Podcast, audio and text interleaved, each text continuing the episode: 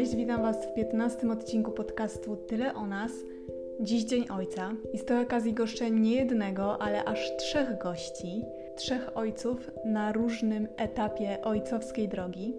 Każdemu z moich gości zadałam dziś jedno pytanie, na które odpowiedzi możecie usłyszeć właśnie teraz. Bez zbędnego przedłużania zapraszam Was do wysłuchania pierwszego gościa tego odcinka podcastu. Pierwszym gościem tego odcinka jest osoba bardzo mi bliska, osoba, którą znam całe życie i która mnie poniekąd ukształtowała.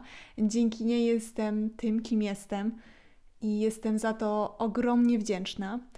Myślę, że już możecie się domyślić, o kim mówię, a mówię o nikim innym jak o moim tacie. Mój tato jest ojcem trzech dorosłych już dzieci, mnie i dwójki mojego rodzeństwa. Dlatego mojemu tacie zadałam pytanie, jak to jest być ojcem dorosłych już dzieci. Myślę, że to bardzo ciekawe pytanie, a w odpowiedzi możecie usłyszeć m.in. o zaletach bycia ojcem dorosłych już właśnie dzieci, o tym, co przyniosło nasze wychowanie oraz o zaufaniu. Zapraszam do wysłuchania tej części podcastu. Ciekawe pytanie. Jeśli się zastanowić głębiej, to ma to swoje zalety. Nie trzeba pilnować odrabiania lekcji, nie trzeba chodzić na wywiadówki, nie trzeba sprawdzać, gdzie dziecko było i o której godzinie wróciło i tak dalej. Generalnie więcej czasu można przeznaczyć dla siebie. A tak poważnie, trudno dzisiaj patrzeć na Was, nie szukając odniesień do tego, co robiliśmy jako rodzice. Zakładaliśmy z Waszą mamą, że mamy czas na wychowanie do ukończenia podstawówki czy gimnazjum. Nasza miejscowość jest mała i jest tylko jedna szkoła średnia, więc trudno byłoby zakładać, że z pewnością będzie to Wasz jedyny wybór. Dlatego założyliśmy, że musimy nauczyć Was samodzielnego podejmowania decyzji, e, odpowiedzialności za własne postępowanie i takiego systemu wartości, który da nam pewność, że gdyby nas zabrakło w pobliżu, to i tak dokonacie właściwego wyboru i będziecie wiedzieć, że to jest dobre i uczciwe. W tym ostatnim punkcie oparliśmy się na katolickim systemie wartości, bo taki wynieśliśmy z naszych domów. Chcieliśmy, aby te przysłowiowe, przysłowiowe 10 przykazań było drogowskazem dla Was w trudnych chwilach. I patrząc z dzisiejszej perspektywy, uważam, że te założenia się sprawdziły. Mogliśmy zaufać Wam, naszym dzieciom, nawet wtedy, gdy uważaliśmy, że nie jest to wybór dokonany po naszej myśli. Przykład? Proszę bardzo. Pierwszy z brzegu. Paweł, mając 8-9 lat, uwielbiał grać w piłkę nożną. Chodził na boisko, do parku i kopał piłkę, jeżeli tylko starsi koledzy pozwolili mu zagrać. Dla niego było to spełnienie swoich pragnień, a dla jego mamy strach, czy nie będzie palił papierosów, czy nadużywał niecenzuralnych słów, czy używał niecenzuralnych słów. Mama mówiła: Zawołaj go, niech nie gra z nimi, bo przeklinają jak szewcy. Ale okazało się, że Paweł nie uległ tej złej modzie i potrafił znaleźć uznanie, grając coraz lepiej. Śmialiśmy się kilka lat później, że ma dobrych znajomych wśród wszystkich łobuzów z naszej miejscowości. Oczywiście o każdym z Was można by opowiedzieć taki przykład, taką historyjkę, ale dzisiaj, będąc ojcem dorosłych już dzieci, mam satysfakcję z tego, że te zaszczepione w domu wartości były podstawą doboru Waszych partnerów i stanowią podstawę w budowaniu Waszych rodzin. Miło jest patrzeć, jak budujecie szczęście z Waszymi już rodzinami, jak świetnie dajecie sobie radę w życiu. E, lubimy, kiedy mówicie o sukcesach w pracy i postępach Waszych dzieci, a naszych wnuków, jak realizujecie Wasze plany i jak kochacie Waszych bliskich. Dzisiaj z przyjemnością czytam o tych małych, codziennych zmianach w waszym życiu jakimi dzielicie się na e, WhatsAppie czy Signalu, które wiążą się z rozwojem umiejętności zawodowych, waszych i rodzicielskich, i tych związanych z waszymi zainteresowaniami. I przypominam sobie, jak to było, kiedy my byliśmy w podobnym momencie naszego życia. I powiem, że jestem dumny, kiedy moje dzieci uczą mnie rozumieć życie tak, jak to sami odczuwają i doświadczają. My też szukaliśmy własnej drogi i nie zawsze wszystko nam wychodziło i wszystko dobrze robiliśmy. Najważniejsze jest to, by z tych problemów wyjść silniejszym i mądrzejszym. A według mnie taką drogą właśnie wszyscy na swój sposób podążacie, z czego jestem dumny i bardzo się cieszę. Dzisiaj nadal widzę was jako małe szkraby biegające po domu i podwórku. Gdzieś to w głowie wszystko tkwi. I nie można się tego wyzbyć lub o tym zapomnieć.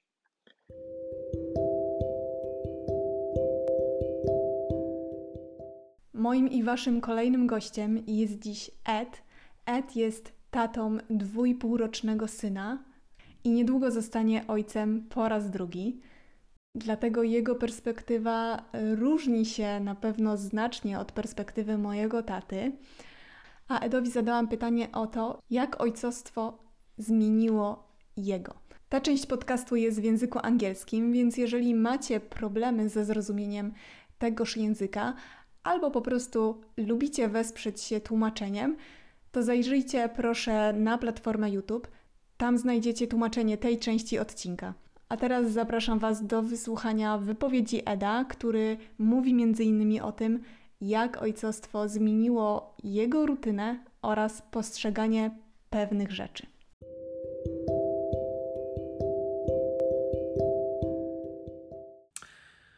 Hi, Kasia. Thanks very much for inviting me to be on the podcast. Um, as soon as you offered me the opportunity to take part, I knew that it was a good idea and I was very excited to accept the invitation. um, it, how becoming a father has changed me is something which I've spent a reasonable amount of time considering um, since my son was born two and a half years ago now.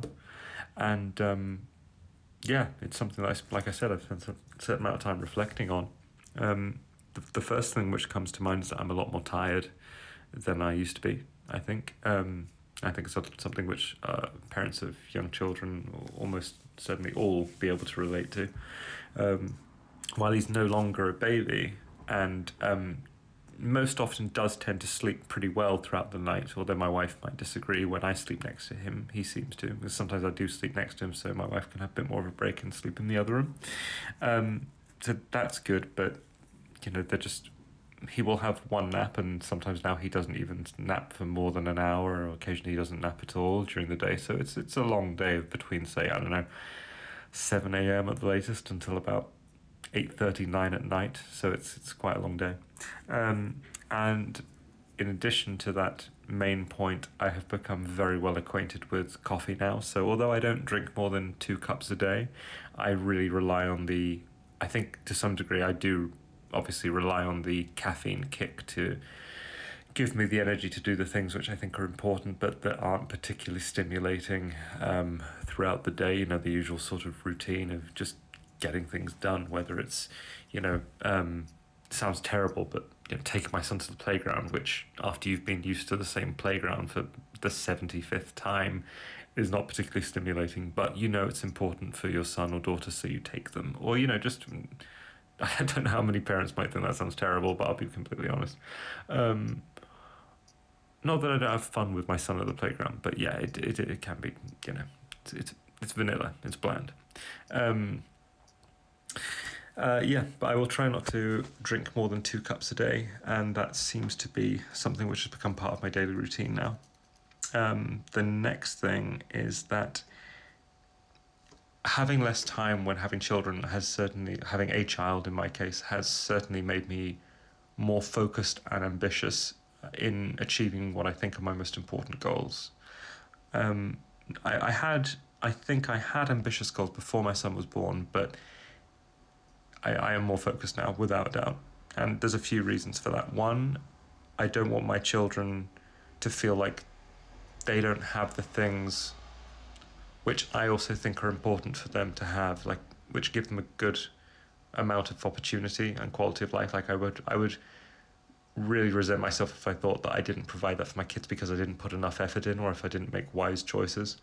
So there's that is part of my fuel, I think, which tries to, which helps me push forward with my plans. Um, and I don't want my kids to get to the part when they're adults and they think I didn't provide a good enough example or I didn't put in the effort. And also, I mean, I'm only 36 years old at the time of recording, so, you know, I think at this point in my life, it's kind of relative, like whether I'm young or old. Like, if you speak to a 20 year old, then I'm old, for sure. But if you speak to someone who's like 55, they'll look at me and think, well, you're not old at all, you know, so uh, it depends. But I feel like time has just sped up a lot, and I'm even less able to relax now more than I used to. Like if there's a rare moment when I think I can just sit down on the sofa, it's it's tempting, but I don't find myself sitting very often because I just feel like things need to get done. Like you need to get things done, whether it's a daily task, just to make sure that, you know, like okay, good example. No, you don't leave stuff to be washed up the next morning because the next morning you've got stuff to do, and it's just, I find it personally a lot easier to navigate in a space where it's fairly harmonious because things are where they're meant to be and it's quite it's clean and tidy. So there's that, or there's the, the bigger things. Um, like sorry, there's someone on a moped outside. Sorry if you guys can hear that. um, but just you know, focusing on the bigger tasks which might require more effort or learning and stuff like that. So that is certain like the, the fear of losing time or time slipping away has certainly increased since my son's been born. Uh, and that ties into the next point, which is that I am definitely more disciplined now. I I'm able to work harder and for longer, even though I've had less sleep and I, I have less personal time and I have less energy as a result.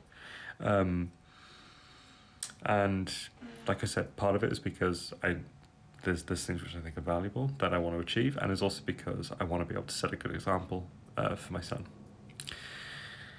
Uh, and that ties into another point that I am definitely less selfish with my time. I think you increase the amount of patience that you have when you, especially once your children are like learning to talk. My son asks, I don't know how many times he will ask a question or he will maybe not even ask questions yet. Sometimes he does ask questions, but like if he wants something or he's got something on his mind, he will like mention it 50 times. I mean, I think he could easily mention something 30 times in a row and each time I will just kind of calmly try and explain to him or just try and calmly reassure him that, you know, that whatever seems to be appropriate, be an res- appropriate response that he can understand in that in that uh, context.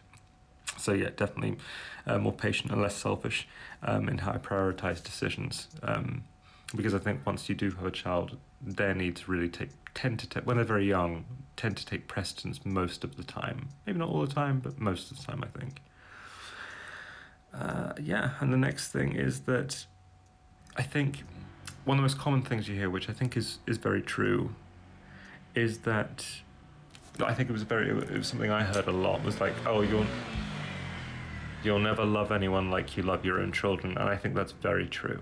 Um, certainly very true. I mean, I love my wife more than I can say, but there's something about the the type the type of love you have for your for your kid or your kids, um, which is very unique and like I said, it's hard to put into words.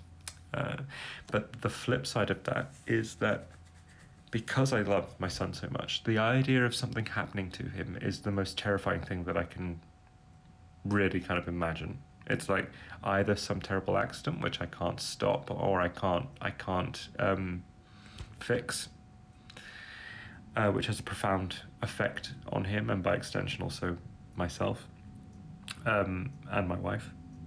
But say the terrible result of human malevolence, like someone doing something to him or um, losing him, even just something like that. So I think that that has certainly had an impact on my thinking since I've become a father, and that's more. I'm more cautious in that way, like around him, than I more protective than I thought maybe I would be before I had kids.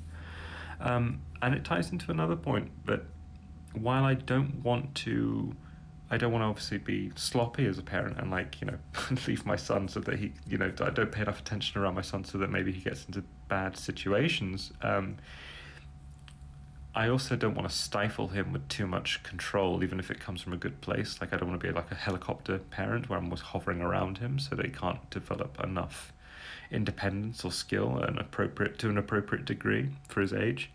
Um, so, an example of this is I've noticed I noticed about myself that when he would do things that I think, oh, you know, you might trip, you might hurt yourself or something, you know, break your teeth or like you know badly badly uh, injure yourself here, I would often I would get used to the point of saying like careful like too often, and I think the word, there's nothing wrong with the use of the word careful, but I think you should be.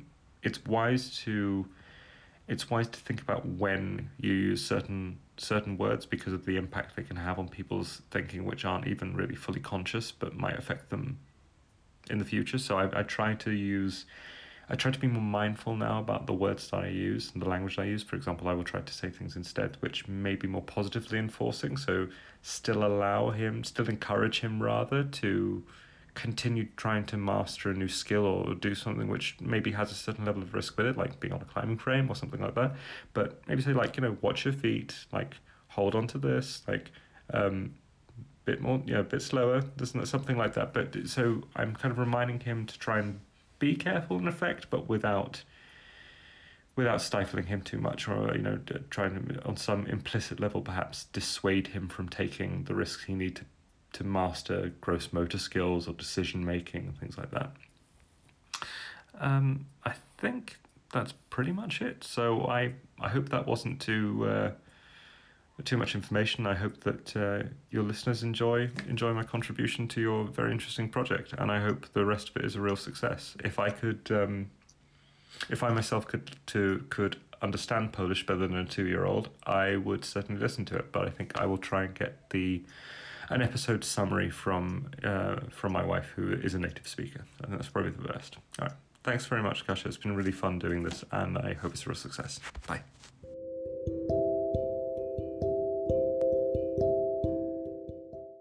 Przyszła pora na ostatniego gościa dzisiejszego odcinka podcastu, a jest nim znany Wam już mój mąż, Kuba. Kuba wraz ze mną wychowuje ośmiomiesięczną córkę. I pytanie, jakie przygotowałam dla Kuby, brzmi: co to znaczy być ojcem? W tej części usłyszycie o przyjaźni, odpowiedzialności oraz przyszłości. Zapraszam do wysłuchania odpowiedzi Kuby.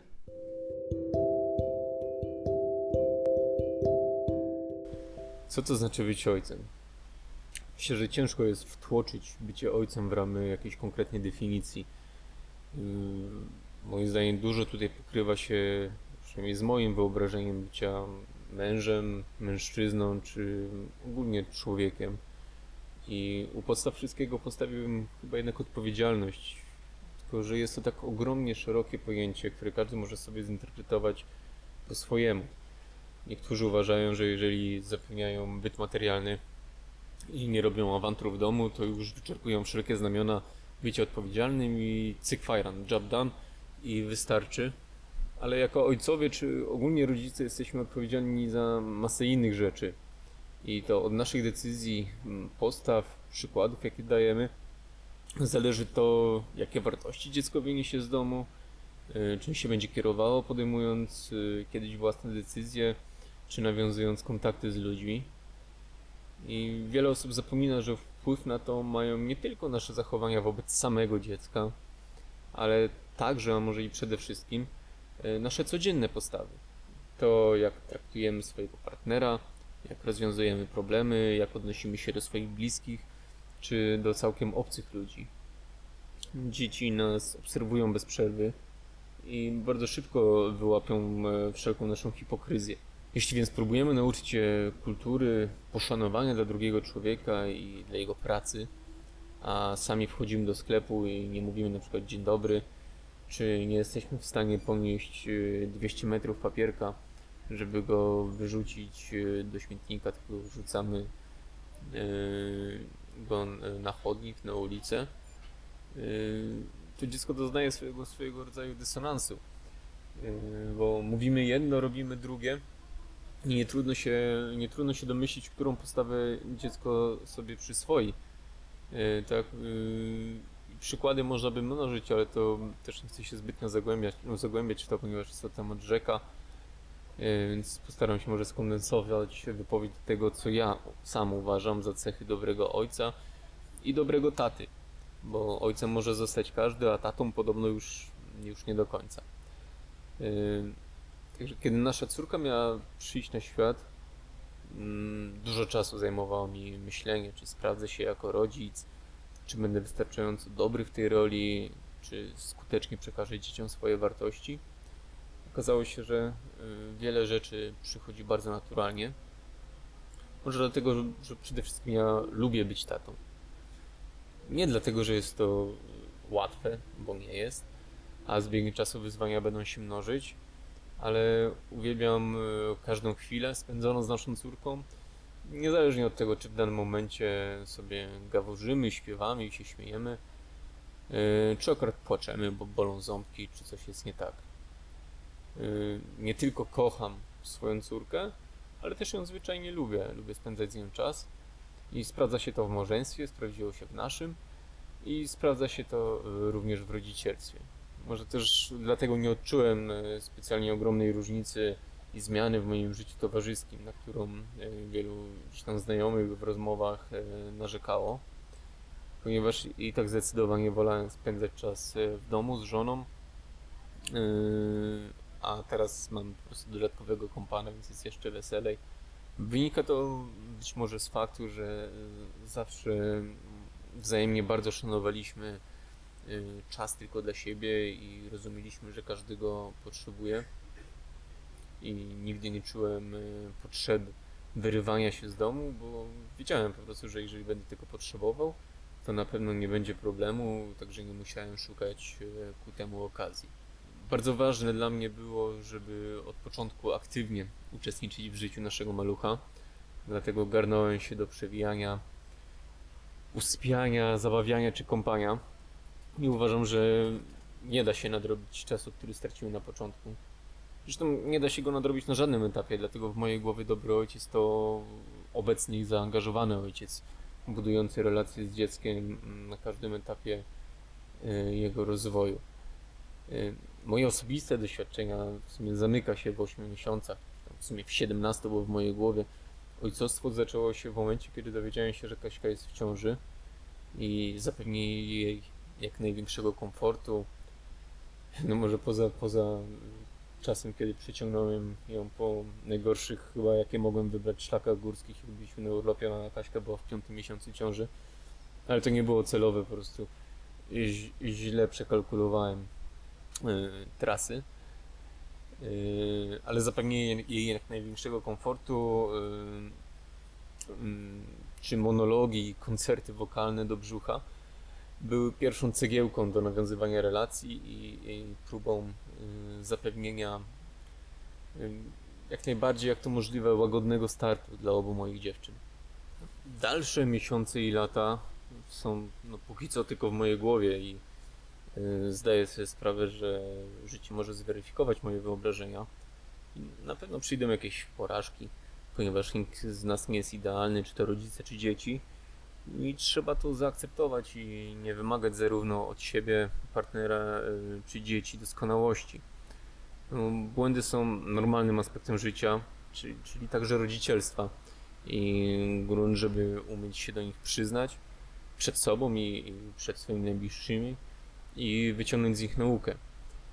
I chciałbym, żeby nasze dziecko, w przyszłości może nasze dzieci, zawsze mogły do mnie przyjść, porozmawiać i żeby zawsze otrzymały pomoc i żeby miały świadomość, że zawsze tę pomoc ode mnie otrzymają. I niezależnie, czy będzie to sprawa z rodzaju, a dlaczego to, dlaczego tamto, dlaczego niebo jest niebieskie y, i tym podobne, czy będą miały poważniejszy problem, bo może nam, dorosłym, może się czasami wydawać, że sprawy dzieci są błahe, ale dla nich są one bardzo znaczące i jeżeli zbagatelizujemy czy strywializujemy ich dziecięce problemy, to dlaczego miałyby do nas przyjść, kiedy będą miały w cudzysłowie dużym poważniejsze w wieku nastoletnim? Yy, I w mojej opinii ważne jest, żeby traktować dziecko jak indywidualną osobę, szanować jego zdanie, rozwiewać wątpliwości, jeżeli się pojawiają i zawsze z uwagą yy, wysłuchiwać to, czego, co ma do powiedzenia. I w sumie tak trochę chaotyczny, mam wrażenie, się zrobiła ta moja wypowiedź, yy, także postaram się może spiąć na koniec jakąś taką klamrą podsumowania. To oczywiście wszystko nie wyczerpuje, nie wyczerpuje tematu, ale, ale też nie chcemy chyba tutaj przez godzinę prowadzić takiego monologu. I co to znaczy być ojcem?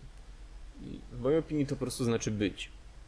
Być obecnym i zaangażowanym na każdym etapie rozwoju dziecka, być cierpliwym, kochającym i wspierającym zarówno dla dziecka, jak i żony czy partnerki. Y, być świadomym własnych niedoskonałości i tego, że nie zjedliśmy wszystkich rozumów, że powinniśmy się rozwijać, uczyć się, y, nie bać się pytać i zgłębiać wiedzy na temat wychowania i być taką wersją siebie, jaką chcielibyśmy zobaczyć w naszym dorosłym już dziecku za kilkanaście czy za kilkadziesiąt lat.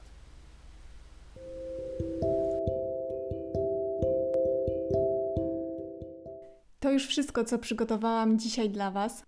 Mam nadzieję, że taka forma podcastu Wam odpowiada i że kiedyś uda mi się zaprosić tych trzech panów raz jeszcze, być może każdego z osobna do takiej konwersacji jeden na jeden.